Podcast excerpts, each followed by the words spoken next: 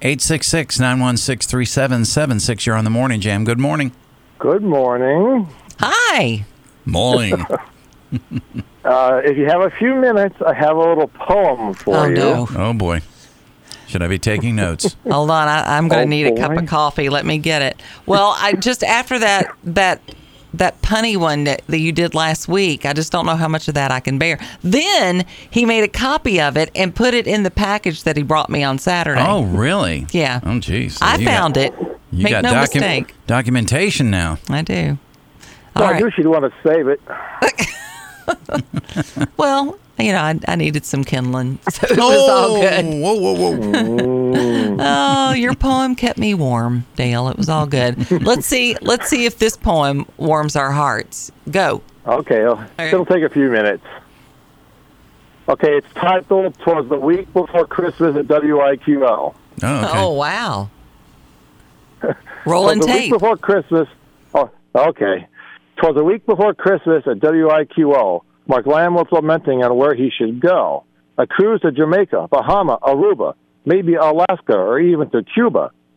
The phone lines were lit up with callers on hold to comment on what Mr. Lamb had just told. Miss Rose, with her face resting down in her hands for the pun she just, he just uttered, she just could not stand.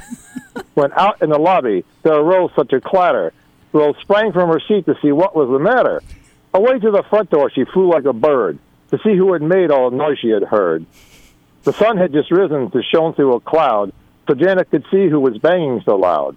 When what to her angering eyes should appear but a bag of white chocolate for her to hold dear. and, ho- and holding his sack while laughing ha ha, she knew right away it was Dale from Rigna. More rapid than squirrels, his puns they did come, Rose nary had time to say they were dumb. She sighed, That's enough. I can't take any more. But just then was heard a sound from the back door. The door then flung open with a bang and a jolt, and in the rear hallway appeared Mark's pal Colt. He came to fix all their computers and phones, plus he did not stand to be home alone. So he came to the station in order to tell. He brought along with him the man from FNL. Miss Rose then exclaimed, you, ha- you have all got to go, but in the next instant shot in Fred Marco. He brought with him Reese's for everyone there, but Mark ate them all. Why, chocolate is awesome, you could hear Fred Mark say. I like it as much as the Sheetz creme brulee. At the top of her lungs, you could hear Miss Rose scream, I hope this, that this nonsense is just a bad dream. At dry leaves that before a gas blower do fly, when they meet the sidewalk and then mount to the sky. So her temper did rise as she yelled, Go away. Please give me some peace for the rest of the day. And then in a twinkling, a sound can't, one can't hide, which came from a truck that was parked just outside. Rose peered out the window, then let out a sob, for she knew from the noise 'twas indeed Trucker Bob. He was clothed all in flannel from his toes to his head. Then Janet and Mark slightly cringed when he said, The present I brought you, some might say is naughty, for out in my truck doth sit your pal Salty. then, then Salty burst in. On his hands were pink mitts. It was clear he had drunk all the Manischewitz.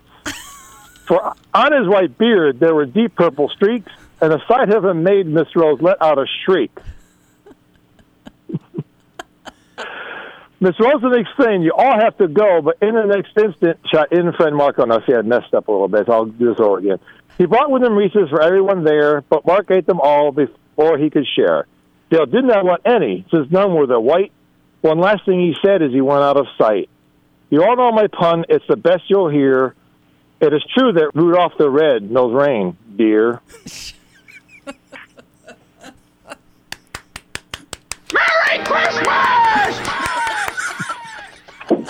I'll tell you what, Dale. I, I, you are you're you're quite the wordsmith, my you, friend. you are, and you've covered about every aspect of this radio program. Yeah, just about. the good, the bad, and the ugly. Yeah, yeah, just about. You didn't mention Phoebe, but that's okay. Getting hit by a deer. I'm sure you could have worked that in. Uh, you're a hoot, my friend. That you was are very a hoot. good. Thank you Which so is the bad and the ugly, though? Come on. What, what are you trying to say? Well, No, no, no. You covered it all. I don't want to say because, well, I like The to- white chocolate, huh? Yeah. Okay. maybe. Well, I'm I'm speaking for her on the ugly part being the white chocolate, but I love the white chocolate, so it's the good. Do you have any of those left? Are, yeah, are yes, any left? Yeah, yeah, I took the rest home. I, I left some here in our secret Uh-huh. For your emergency, For my he's got his emergency. emergency stash there, Dale. If it gets, if the headlines get too rough, I go over and have a Reese cup. right? Yeah, just for fun. Well, that was You better give excellent. him some more. Mm-hmm. Thank, Thank you so sir. much that for was calling that was very nice, very thoughtful, and thought out well and presented well. Yeah, So there you fun. go. Man, He's a hoot. he is a hoot.